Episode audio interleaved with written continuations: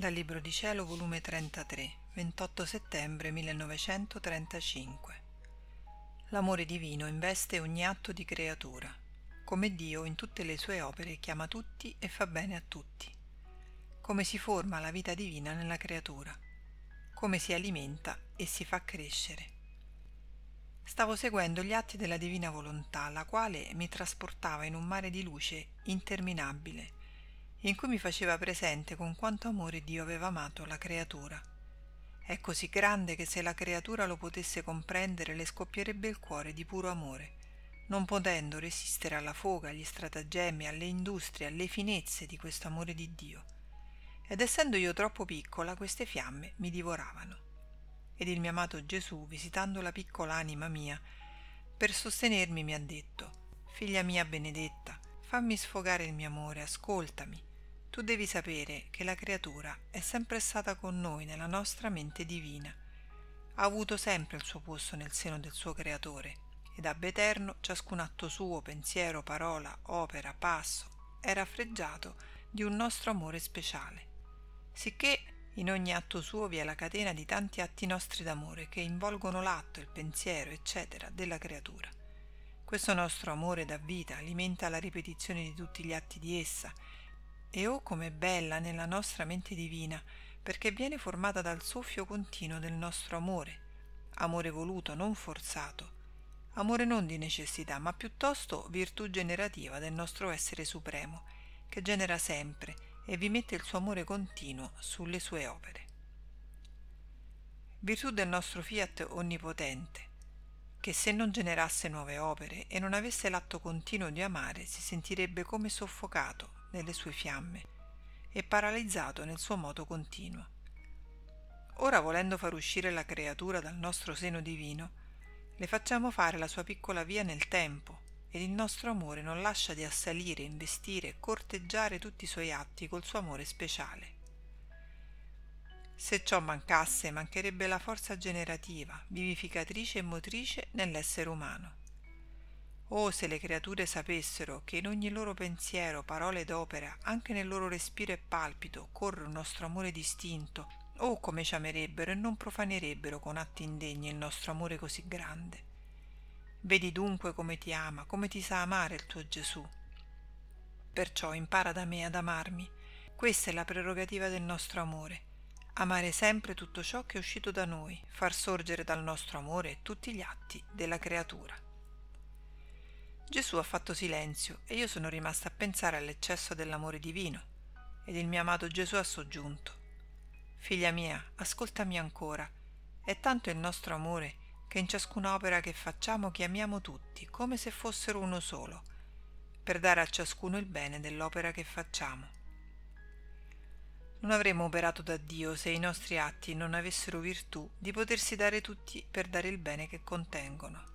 Senti dunque, il mio concepimento nel seno di una vergine fu l'opera più grande di tutta la storia del mondo.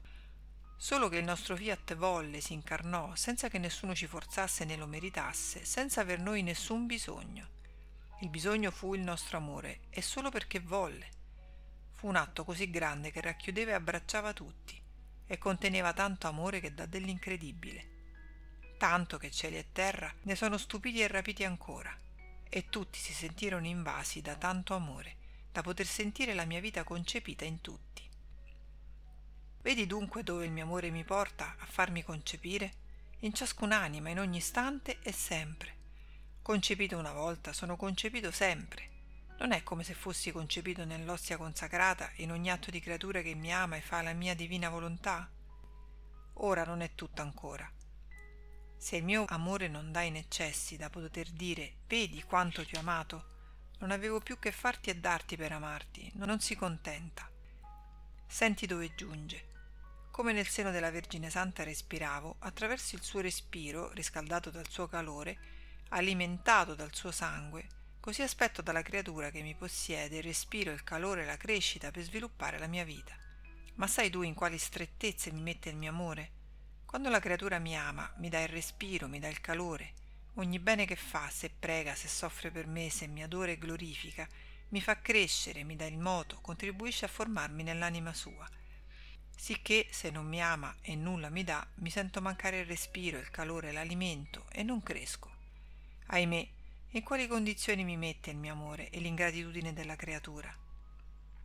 Ora se essa mi dà il bene di farmi crescere, in modo da farmi riempire tutta la sua anima della mia vita, o allora svolgo la mia vita in essa, cammino nei suoi piedi, opero nelle sue mani, parlo nella sua voce, penso nella sua mente, amo nel suo cuore. E ho il mio contento, come sono felice. Della creatura non resta altro che un velo che mi copre. Io sono il padrone, l'attore, formo il mio campo d'azione, posso fare quello che voglio. La mia volontà divina ripete il suo fiat onnipotente continuamente. Il mio amore ha ricevuto il suo compimento, va in follia, perché ha formato la sua vita nella creatura. Quindi non vi è cosa che faccio, tanto nella creazione quanto nella redenzione nella santificazione, nella mia vita sacramentale, in cielo e in terra, in cui il mio amore con rapido volo non corra per dare a tutti il bene che faccio, la santità delle mie opere, onde nessuno può dire questo non l'ha fatto per me, questo bene non l'ho ricevuto.